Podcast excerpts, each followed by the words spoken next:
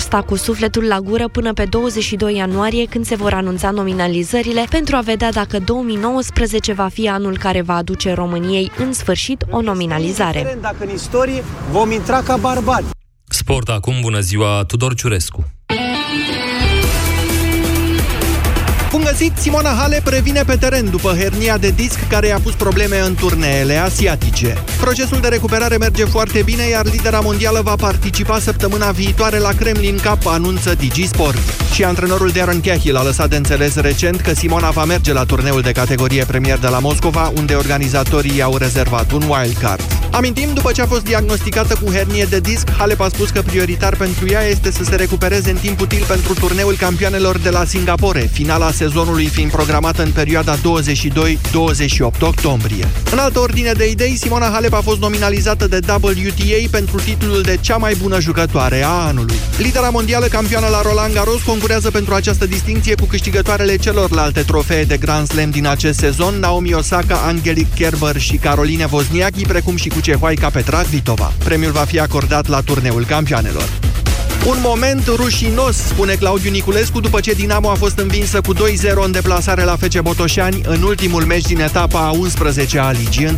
Moldovenii au deschis scorul încă din minutul 3 prin internaționalul de tineret Waida, iar Fabrini a marcat al doilea gol în finalul întâlnirii. Albroșii sunt în criză profundă, fără victorie de 5 etape, iar în ultimele 3 meciuri de campionat nici măcar nu au marcat.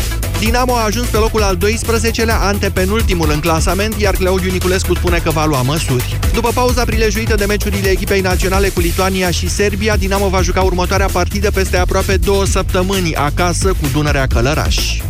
România a cucerit primele două medalii la Jocurile Olimpice de Tineret care se desfășoară la Buenos Aires. Adrian Șulca a devenit campion la judo categoria 81 de kilograme după ce a învins în finală un adversar din Cehia, iar Mihaela Cambei a urcat pe ultima treaptă a podiumului la haltere, categoria 52 de kilograme. Echipa olimpică a României cuprinde 34 de sportivi. Campioana României la basket masculin, CSM CSU Oradea a debutat cu o victorie în noul sezon 76-65 cu SCM Timișoara. De la Bihoreni s-a remarcat Carin Iauscas cu 14 puncte, însă cel mai bun jucător al meciului a fost unul dintre învinși, Terrell Brown, cu 20 de puncte și 10 recuperări. Tudor Ciurescu, mulțumim, 13 și 17 minute, jurnalul de prânz a ajuns la final. Vă mulțumim că ați fost alături de noi. Acum începe România în direct. Bună ziua, Moise Guran! Bună ziua și bine v-am găsit! Așadar, doamnelor și domnilor, astăzi facem un exercițiu de imaginație. Fiecare dintre dumneavoastră, cei care veți intra în direct, vă veți proiecta în postura de prim-ministru începând de mâine. Unul care vrea să facă autostrăzi. Să vedem de unde luați banii. Imediat începem. Europa FM. Pe aceeași frecvență cu tine.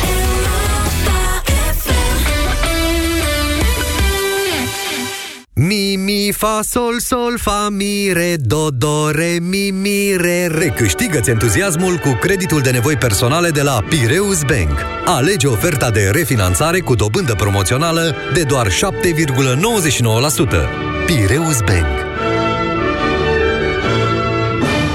Efortul fizic îți solicită articulațiile, vârsta își spune cuvântul. Acum poți încerca noul Proflexon. Proflexon conține o doză mare de glucozamină și vitamina C, care ajută cartilajul să funcționeze normal, iar pulberea de măceșe, condroitina și hialuronatul de sodiu contribuie la menținerea articulațiilor mobile și sănătoase. Proflexon. Prinde bine la articulații. Acesta este un supliment alimentar. Citiți cu atenție prospectul. La Altex au început reducerile de toamnă. Ai belșug de super oferte în magazinele Altex și pe Altex.ro. Ia-ți mașină de tocat carne Nauman, putere 1500W, o treaptă de viteză, cu accesorii pentru roșii și chiftele, cu 20% reducere la numai 239,90 lei. Altex. De două ori diferența la toate produsele. Detalii în regulament. Copilul tău se scarpină des în zona scalpului? Verifică, deoarece acest lucru poate semnala apariția pediculozei. Nu-ți face griji, există soluții. Du-te la farmacie și caută Dezanoplum, preparat împotriva păduchilor de păr. Dezanoplum îndepărtează eficient păduchii și ouăle acestora. Mai multe informații pe www.stoppăduchi.ro Portofelul Portofelul Mi-am uitat portofelul E acasă? Unde este portofelul? Vai de mine cum plătesc Cu telefonul Telefonul Păi mi se pare și firesc Când am card sau portofel cu ING pe plătesc Poți să cânti în cor cu alții sau poți să plătești cu telefonul. Vezi dacă nu e mai simplu să vii cu salariul la ING. Află cum pe ing.ro Când a început, nu mă mai recunoșteam. Eu, care eram mereu liniștită, am început să fiu tot mai des nervoasă. Nu puteam să dorm, ca să nu mai zic că aveam și bufeuri. Dar apoi am încercat Climenum. Simptomele menopauzei te afectează? Încearcă Climenum. Comprimatele de zi conțin extract de soia, extract de trifoi roșu, magneziu și vitamina B6, iar cele de noapte, extract de soia, pulbere de hamei, calciu și vitamina D3. Astfel, Climenum contribuie la ameliorarea simptomelor neplăcute ale menopauzei, oferind o stare de bine pe timpul zilei și un somn liniștit pe timpul nopții. Climenum, împotriva simptomelor menopauzei. Acesta este un supliment alimentar. Citiți cu atenție prospectul. Alo? Bună ziua! Aș dori să mai comand un set de ferestre. Da, profile Sinego placate cu aluminiu. Dragule, suntem la hotel. Nu poți schimba ferestrele aici. Cele mai bune ferestre ar trebui să fie peste tot. Pentru confortul locuinței tale, ferestre cu profile Rehau. Un stil de viață. Hrănirea exclusiv la sâna copilului în primele șase luni este esențială pentru o viață sănătoasă.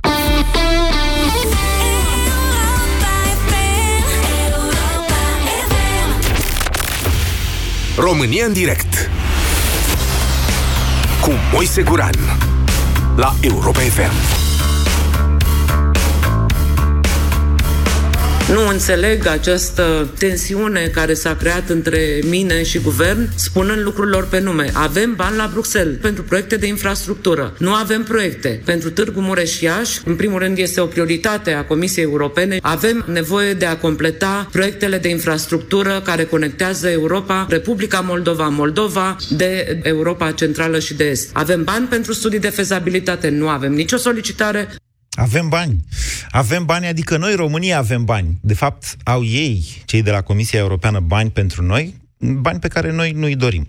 Ceea ce ați ascultat a fost intervenția, frânturi din intervenția de ieri a Comisarului European Corina Crețu, um, care se ceartă pur și simplu cu Guvernul României deși Corina Crețu provine din PSD, guvernul este PSD, recent, poate n-ați aflat, guvernul a decis să scoată autostrada 8, nu? Așa îi zice? Sau autostrada? Da, autostrada 8 uh, Iași Târgu Mureș, să o scoată de pe lista de proiecte cu finanțare europeană și să zică, hai, domnule, că o facem un parteneriat public-privat. Aici lucrurile sunt cusute cu frânghie. Numai un rău voitor nu vrea să vadă despre ce este vorba. În realitate, uh, execuția bugetară arată că bugetul nu mai poate nici măcar cofinanța proiectele de investiții, adică, știți, ei trebuie să dea 15%. Cât o costa autostrada aia? Un miliard, două, trei? Sau celelalte? Că avem, în momentul de față, avem finanțare pe, europeană pentru toate autostrăzile. Statul român nu mai e capabil să asigure o astfel de cofinanțare. De fapt, statul român se împiedică tot timpul de banii europeni. Ne încurcă. Sunt niște bani pe care nu putem să-i furăm, Asta e, nu ne interesează. Dar așa cred eu că se explică uh, ieșirea de ieri a comisarului european. România este pe punctul de a pierde jumătate, pentru că n-a tras banii respectivi, jumătate din bugetul alocat între 2017 și 2020, 2014-2021,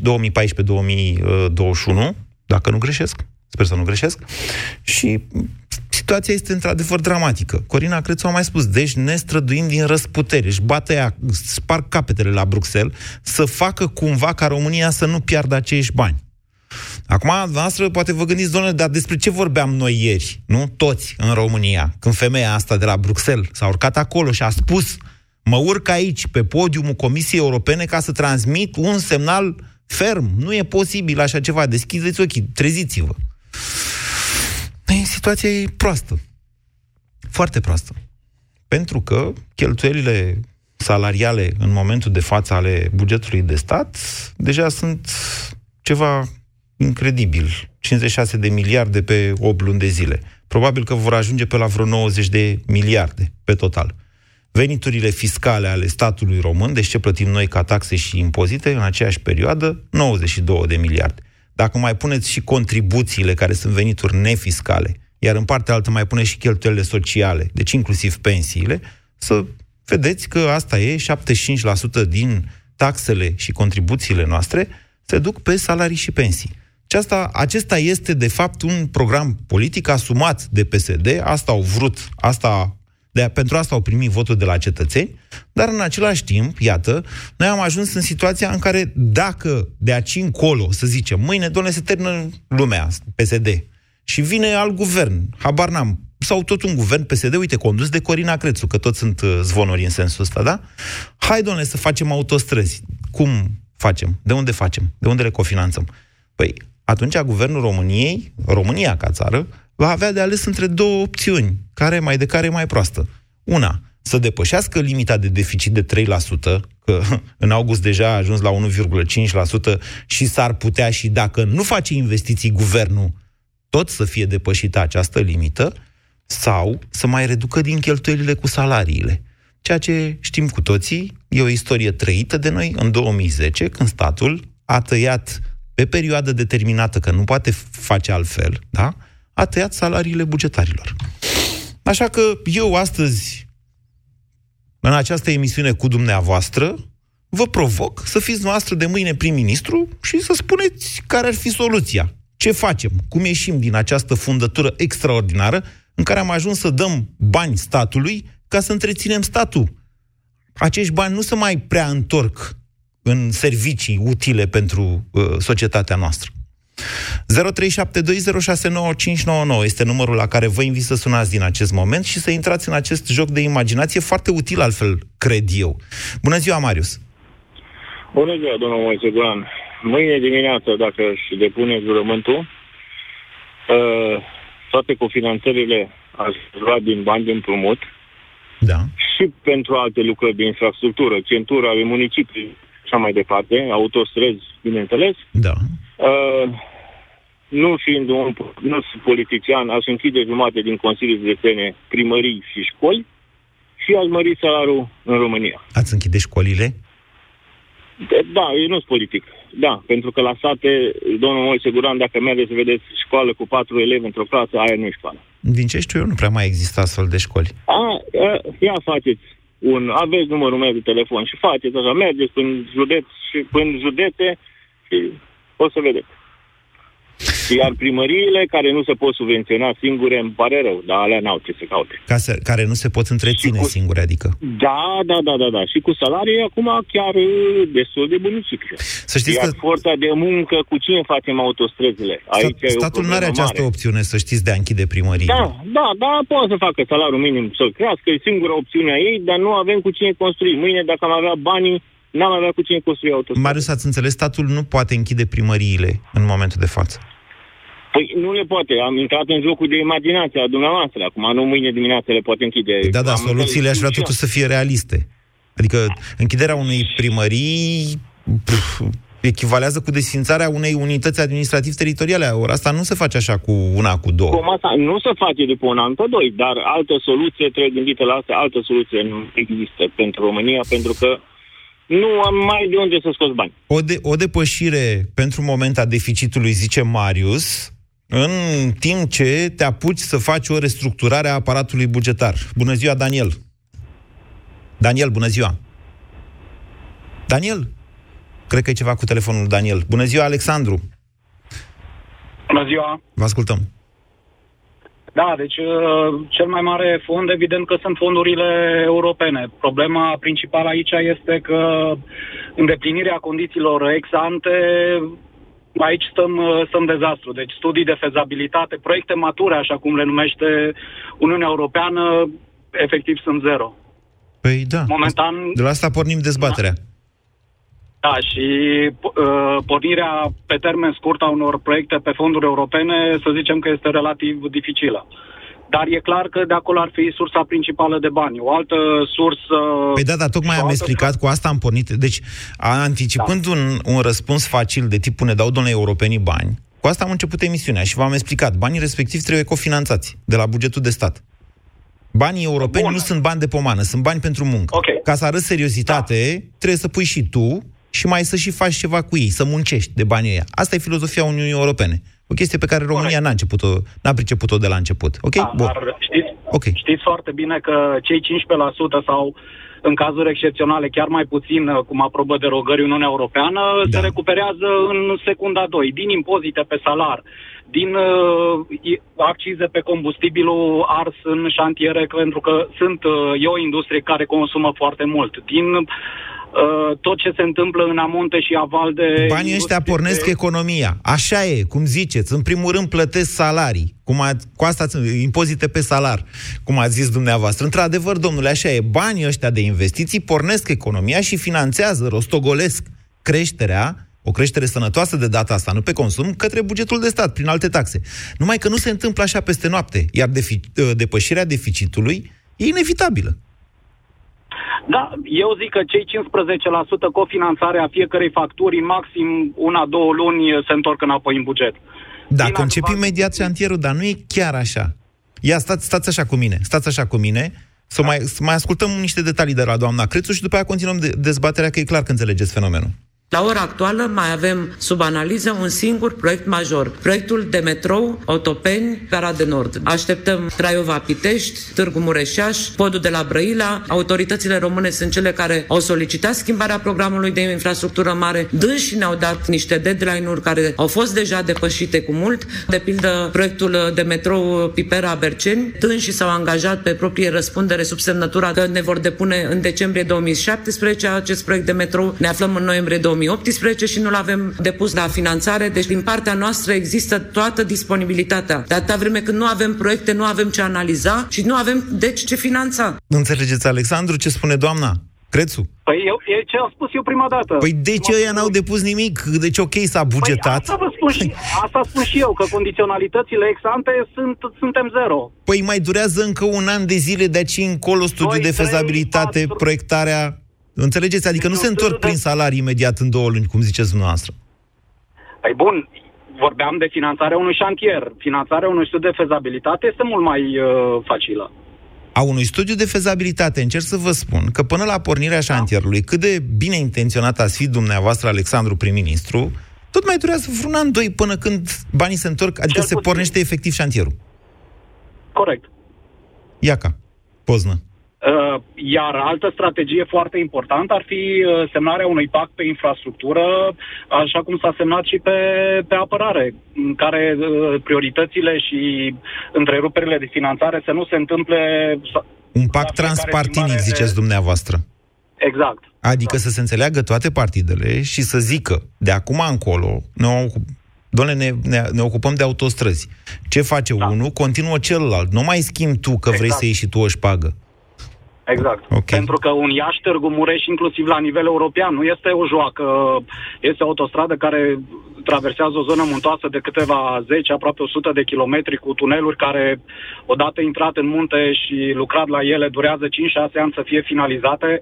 Deci nu, nu se poate întrerupe finanțarea la fiecare ciclu electoral, pentru că ajungem într-o într-o noapte a minții, efectiv. Bun, deci votați pentru uh, depășirea deficitului. Da, Alexandru? A închis. Sorin, bună ziua!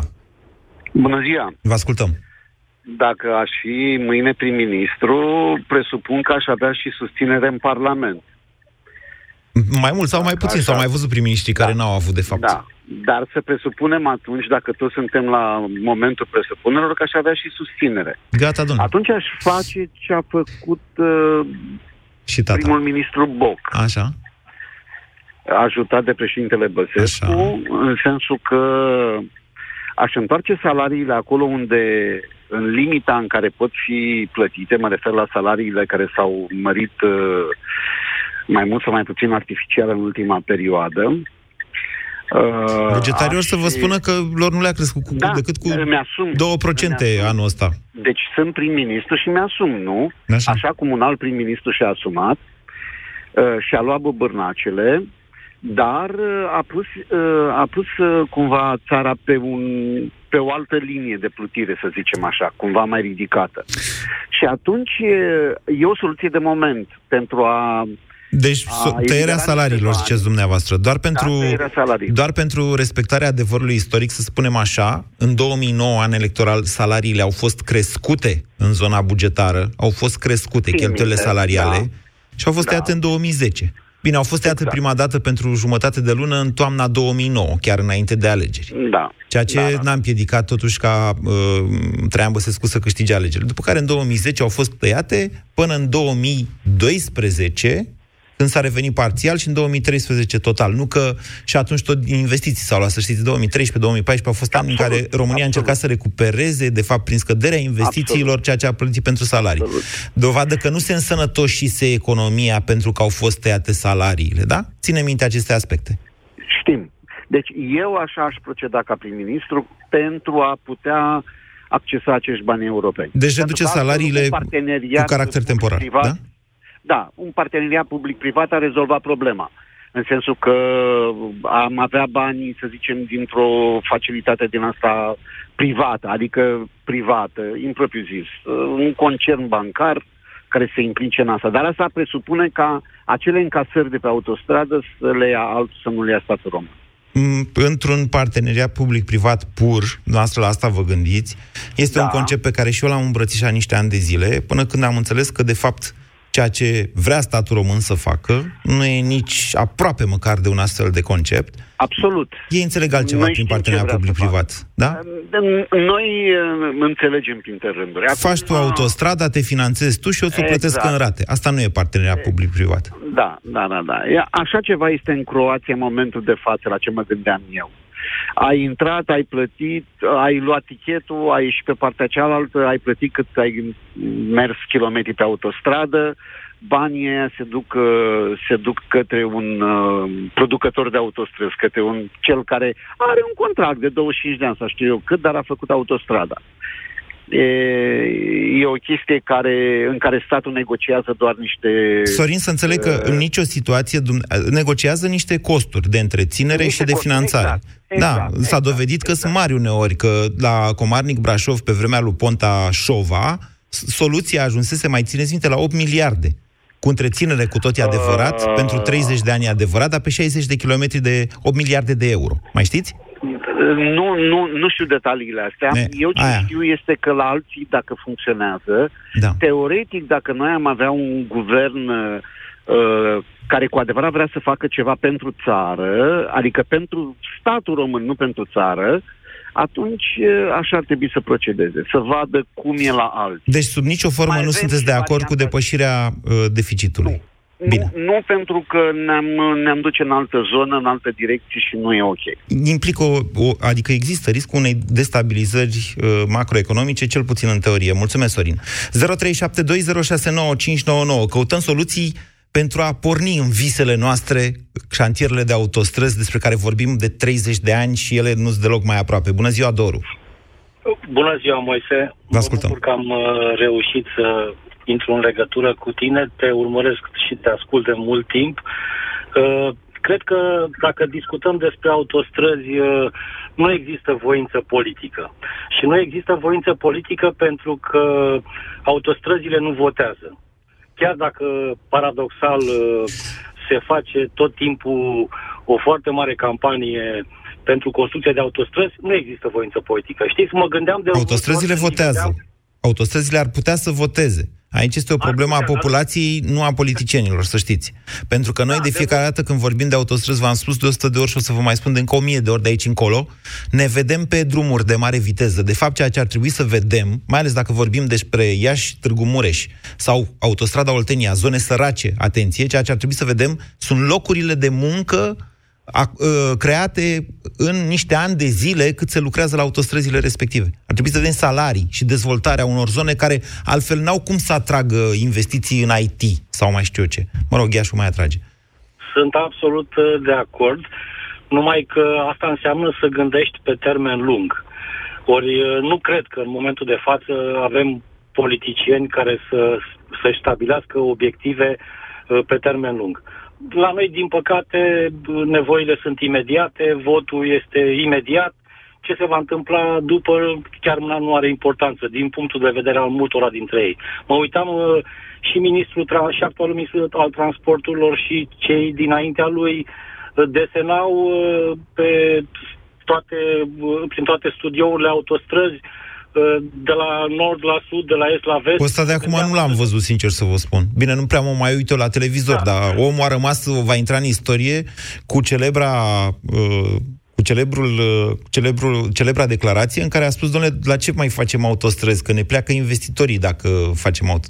Se, mă înțelegi, se scumpește forța de muncă? Da, da, am înțeles, dar uh, chiar nu, nu la, n-aș lua în seamă uh, orice declarație, pentru că așa e bine. Uh, oricum, când vedeam România brăzdat așa de autostrăzi, mă și întrebam oare unde o să mai plantăm de alegorii, zic, printre sensurile de mers, pentru că pot să fie peste tot doar autostrăzi. Ce vârstă aveți? Că trebuie să faci. 50 de ani. Ok, să vă spun că prin 95, așa, 95-96, eram student la vremea aia și într-o culegere de asta de drept am găsit o hartă, o, o lege, de fapt, o lege da. care în anex avea o hartă foarte frumos colorată cu exact autostrăzile astea despre care vorbim noi astăzi.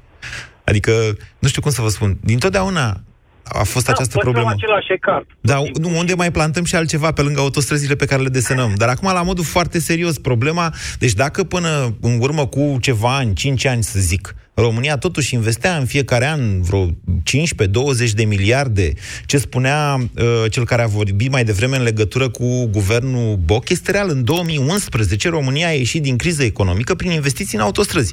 A fost un efort acolo, s-a dus Băsescu la Bruxelles și a zis lăsați-ne întâi să tragem banii și după aia să cofinanțăm, că uite avem problema asta și ei au zis da, domnule, ei întotdeauna au fost da, domnule, hai faceți autostrăzi. Și asta primăvară, când a venit Timmermans peste Dragnea să-l întrebe ce are de gând cu legile justiției, a zis, bă, dar nu vrei tu mai bine să faci autostrăzi?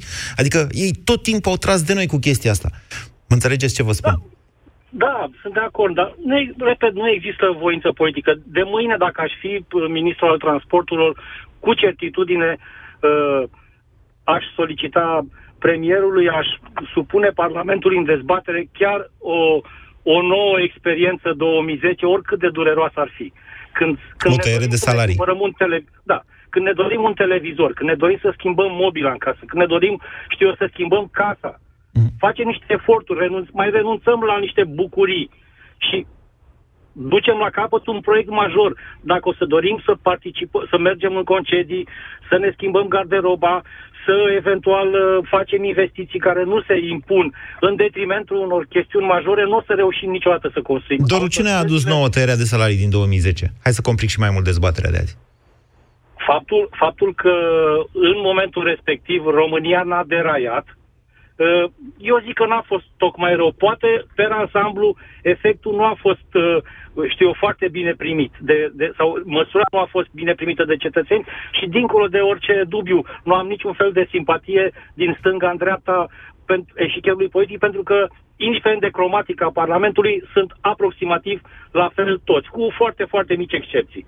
Deci nu pot, nu pot să fiu acuzat de vreo simpatie. Doru, dar hai să vedem dacă puteți, face, dacă puteți face legătură între astea. Eu o fac această legătură. Uh, tăierea de salarii din 2010 a adus un scor pentru USL, da? Uniunea Social-Liberală, alianța dintre PNL și PSD, de, de 67% în 2012. 67% au luat în alegerile alea. 67%. Da. În 2014, deja aveam un PSD ce începuse să alunece spre o extremă naționalistă, nu anti-europeană. 2014, mai țineți minte?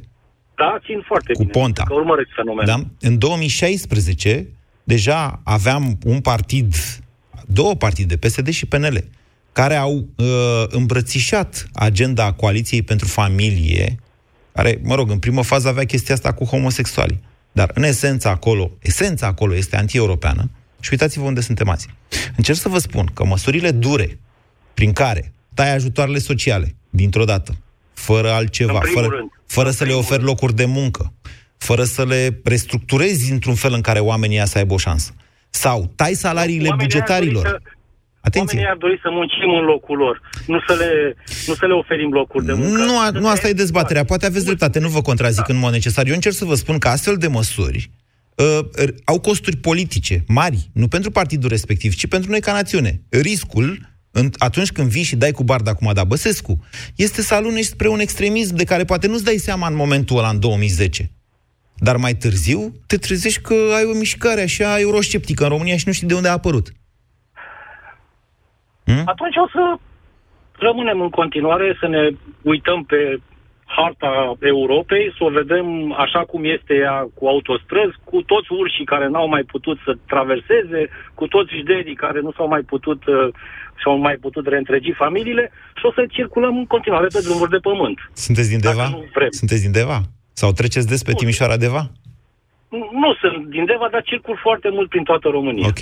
Acolo, pe Timișoara Deva, e un tronson cu tuneluri încă nelicitate de nimeni, pentru că sunt foarte scumpe și din cauza aia autostrada uh, Lugoș-Deva, de fapt, Timișoara mai departe, Lugoș-Deva, nu se va putea închide în următorii cel puțin 5 ani, pentru că există un proiect, o parte din autostradă e inclusă în situl Natura 2000 și acolo trebuie făcute niște autostrăzi ca să nu fie deranjate uh, zonele cu urși, râși și așa mai departe. De-aia am crezut că la asta faceți referire. 0372069599 suntem, suntem, suntem la această emisiune cam conservatori fiscali ca să zic așa. Văd că nu prea vreți depășirea deficitului bugetar. Bună ziua, Ludovic! Salut, Moise! Vă ascultăm. Uh, cu, defic- cu depășirea deficitului nu ca aș fi de acord, dar asta nu înseamnă că nu trebuie să-l aducem la limita maximă. Concomitent, și anul trecut la limita maximă a fost tot da, puțin sub da, 3%. Concomitent, concomitent cu scoaterea din aparatul bugetar a Bine, nu reducerea salariilor, dar uh, o restructurare a personalului, astfel încât să devină productiv, nu să învârte hârtia de la unul la altul și să dea vina unul pe altul. Să... Mai degrabă eficient decât productiv. Uh, da, eficient, eficient. Eficient că ei nu sunt productivi, trebuie să Ei fie, sunt în zona uh, serviciilor publice, care da, și ele sunt integrate da. în în, corect, în uh, partea corect. productivă a economiei. Așa. Corect. Și asta nu înseamnă că mă, trebuie să-i denigrăm că nu fac nimic. Nu. Numai că mă, mă, trebuie eficientizată această muncă, reducând din personal și responsabilizând acele persoane care uh, răspund de compartimente Uh, și dus uh, responsabilitatea ca să responsabilizați ca să ducă la îndeplinire sarcinile și obiectivele postului pe care le... Ludovic, uh, noastră îmbalați uh, frumos ciocolata precum păi, marmota, da, ca să zic. Vreți să-i da, dați afară asta? Da, da, restructurare înseamnă trimiși în, în partea productivă, adică Bun, mă scot de acolo 5 persoane, acele 5 persoane vor fi în șomaj 5, 7, 10, 15 luni cât va fi uh, șomajul, după care trebuie să-și caute de muncă în partea uh, liberă. Aveți o viziune liberă. foarte, cum să zic, foarte privată asupra bugetarilor. Eu, eu vă garantez că din 5 bugetari, 4 își găsesc de lucru imediat. De acord? De acord. Da, dar asta nu înseamnă că nu pot să și fac o afacere, pot să și inițiez o afacere. Ideea e că nu vor fi șomeri. Încerc da. să vă spun că, mai ales pe zona de funcționari publici, acolo unde ei, în primul rând, știu cum funcționează asta, partea asta cu aprobările de la stat, ei, ei pot fi foarte valoroși pentru firmele private, care mai da. departe au relații cu statul, trebuie să știi cui să dai șpaga, de acord. unde să obții o semnătură și așa mai departe. Dar nu sunt de acord cu reducerea salariilor. Deci, odată, nu sunt de acord cu reducerea salariilor, pentru că atunci cel care muncește, acum trebuie să fii de acord cu mine că uh, din 4, din 5, 4 sunt ok, dar unul este pe lângă. Sau eu știu, poate chiar 4 sunt pe lângă. Acele patru persoane care sunt pe lângă ar trebui disponibilizate și să meargă în mediul privat. Sunteți politician? Uh, nu sunt politician, dar na, aș vrea. Ok. Ok. Uh, nu, sunt, lucrez în domeniul privat, deci n-am Bine, Ludovic. măcar o secundă. Bun, deci reținem așa din expunerea dumneavoastră. Ați face o restructurare, dar n-ați tăia salariile pe zona bugetară? Nu, n-aș, nu, nu le-aș tăia dacă aș putea și veni completare pentru cei care rămân uh, ca să-i uh, stimulez pentru da. munca prestată în plus. Uh, concomitent, concomitent uh, aș crește gradul de îndatorare ducându-l la 3% din deficit, mergând... Nu, nu, da, nu, nu. stați, stați, stați, stați. Uh, vă referiți la deficit, nu la gradul de îndatorare. Uh, la deficitul bugetar, da. Gradul de îndatorare bugetar, e altceva. La deficitul bugetar, astfel încât, da, uh, okay.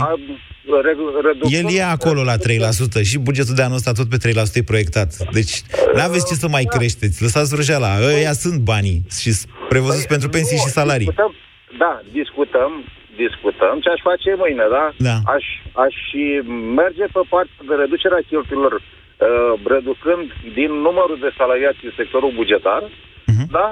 Acei bani merg către partea de infrastructură, către partea uh, bugetară, ca să poți să acoperi cofinanțarea. Ce e drept în momentul de față, din vreo 100 și ceva de kilometri, 100, cred că sunt vreo 150, nu mai știu exact, 130-150 șantiere deschise în România, dacă vorbim strict de autostrăzi, mai sunt și alte proiecte, ați auzit-o pe doamna Crețu, mă rog, ea s-a plâns de cele care nu sunt pornite nici cum. Dar avem noi campania cu România neterminată, cu proiecte începute și abandonate. Și, mă rog, ceea ce probabil că nu or să vă pot, poată spune colegii mei de la știri e că în cele mai multe cazuri astfel de proiecte presupun o șpagă luată pe o licitație dintr-o organizare de șantier și încă niște, poate niște faze de ale investiției și de aia după aia nu au niciun interes mai departe. Deci, ca să revin la uh, ideea inițială, uh, depășirea deficitului în acest an e foarte posibil, foarte probabilă și fără investiții. În momentul ăsta, din 150-130, îmi pare rău că n-am în momentul de față statistica la îndemână, de uh, șantiere, de, aut- de kilometri de uh, autostradă, șantier deschis, se lucrează cu adevărat pe vreo 70-80. De ce? Pentru că în rest sunt diferite probleme. Dar efectul este că nu sunt trași banii respectivi. Bună ziua, Mihai! Bună ziua, Moise! Vă ascultăm! Da, dacă aș fi prim-ministru, ca asta ai pus uh, prima dată problema, uh, probabil că aș uh, merge până la limita la care consider că ar fi ok în uh, ceea ce privește deficitul. Adică aș, de, aș, aș depăși 3% ăla. Da, dar la o limită la care să consider că aș putea recupera, eventual. Așa.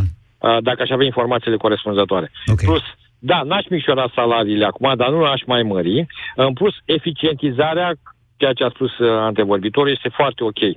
Da? Uh, am fost de curând prin Consiliul Județean, prin birouri, prin asta și am văzut ce se întâmplă. Da. Sunt de acord, într-un birou erau patru, din care unul lipsea, probabil erau cinci, dar cred că încărcarea era clar pentru cel puțin... Doamne, toți știm chestia asta. Ei sunt în lumea lor acolo. Problema da, este că... Corect, știu, problema știu, e că au pus știu. stăpânire pe această lume și că nu mai poți în Exact. momentul de față să zici, băi, să știi exact sau... E foarte greu să spui care dintre funcționarii dintr-un birou e competent și câți au venit de fapt pe linie de partid, pe sinecuri și habar n-au de capul lor. Cum faci asta? E, exact, aici este o mare problemă, pentru că, de fapt, probabil, cel care chiar lucrează e venit pe concurs, pe forțe proprii cumva, uh, și s-ar putea să fie cel care ar fi vizat să fie dat afară în eventualitatea în care s-ar pune problema. Exact, depinde cine Uh, organizează știți, concursul. Da, există Exact. acest risc. Faptul că te-a pus să restructurezi, așa, repede, nu-ți Da, cel garantează... care nu are- Da, nu-ți garantează introducerea meritocrației da. într-o astfel de instituție publică, care e Aici e o rezistentă problemă. la așa ceva de 150 de ani, de la Cuza încoace. Așa este. Bun, acum revenim la autostrăzi. Da. Uh, într-adevăr, nu e vorba doar de autostrăzi, este vorba de infrastructură la modul general. Da. Uite, eu sunt din Galați, uh, se tot duce vorba la fiecare lege de minunatul pod, se Da. pare că s-a ajuns cumva undeva la o concluzie. Da? Uh, nu văd dacă într-adevăr se va porni. Uh, nu știu dacă vor aplica pe fonduri europene sau nu. Se laudă că da, dar mă rog. Uh, nu văd uh, infrastructura până acolo. Dom'le, un pod trebuie să unească ceva cu ceva. Nu faci podul cum a făcut uh, uh, telegondola care se oprea în pădure. Da. Trebuie să unești ceva, deci trebuie să duci mai departe cu infrastructura mult mai departe. Ne gândim la 50-100 de kilometri în, în stânga și în dreapta Dunării. Mie îmi spuneți, Deja. noastră sunteți de la Brăila, eu sunt de la București, ca, mă rog, sunt de la Severin, dar trăiesc în București. Și ne chinuim de mai bine de 10 ani să facem o intrare de pe autostrada A3. Când au terminat-o, doamne, în 2008, parcă nu? Parcă așa să zic, că s-a terminat uh, București-Ploiești. De atunci și până în zilișoarele noastre ne tot rugăm să facă cineva intrarea pe autostrada aia, că se blochează centura din cauza ei. Trebuie să treci pe acolo, mă rog, de pe centură, încă e pe patru benzi în zona aia centura și tot se blochează din cauza sen- sensorilor giratorii. Ei, ci că o termină până la sfârșitul anului. Vom vedea dacă o să fie lucrurile chiar așa. Ne cam apropiem de finalul emisiunii uh, din nefericire, că aș mai fi vrut să mai vorbesc cu dumneavoastră. Scuze, Toni și Mihai, că nu o să intrați astăzi astăzi. Uh, o să vorbesc eu pe final vreun minut și jumătate așa ca să vă, mă lămuresc, să vă lămuresc în niște probleme. Cu adevărat important pentru stabilitatea... De ce vă spun aceste lucruri și de ce am făcut această dezbatere cu dumneavoastră? Pentru că, în mod cert, în perioada următoare, vom avea dezbateri despre cine-i de vină că s-a depășit deficitul. Um, atunci când depășești deficitul ăla de 3%, ceea ce contează cel mai mult e pe ce se duc banii. Anul ăsta, banii se duc pe salarii și pe pensii. Ceea ce nu înseamnă că la un efort de investiție, a, da? calitatea, calitatea, uh, ei acolo spun uh, cheltuieli de capital, dar calitatea cheltuielilor de capital contează. Sigur că da, trebuie să cumpărăm rachete și din o treime din banii aia sunt rachete, v-am spus de 100 de ori. Foarte bine că am luat și rachete. Dar în momentul în care faci investiții în economie, ăia de la Bruxelles nu sunt împiți. Ei înțeleg.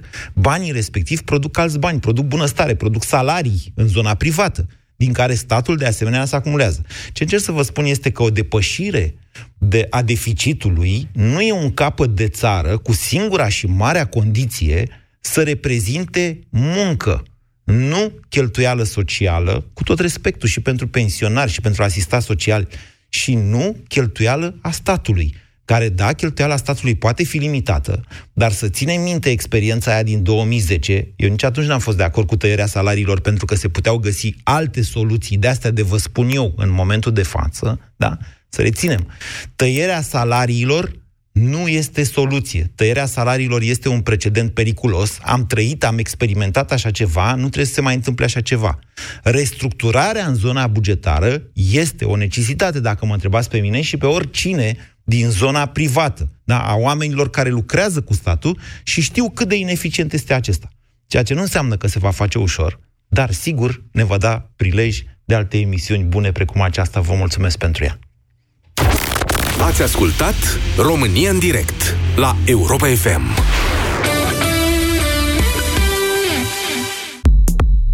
În noua platformă ING Business dedicată companiilor mici și mijlocii, am adăugat instrumente care să ducă bankingul la un alt nivel. Poți să faci banking pe smartwatch, interfață customizabilă pentru fiecare utilizator, notificări în timp real, dar cel mai important instrument care trebuie adăugat ești tu. Fă pasul decisiv. Intră în platforma ING Business dedicată clienților Mid Corporate Banking.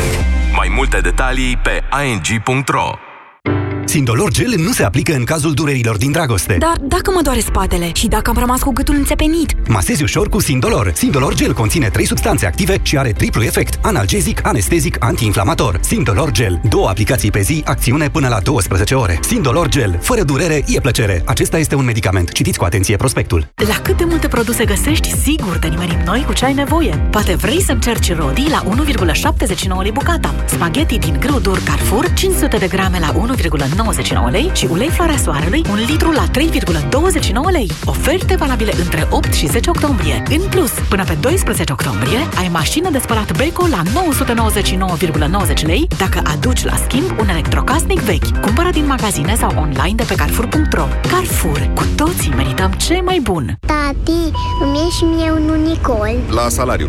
Dar vreau să fie roz. La salariu. Și să-l cheme curcubeu.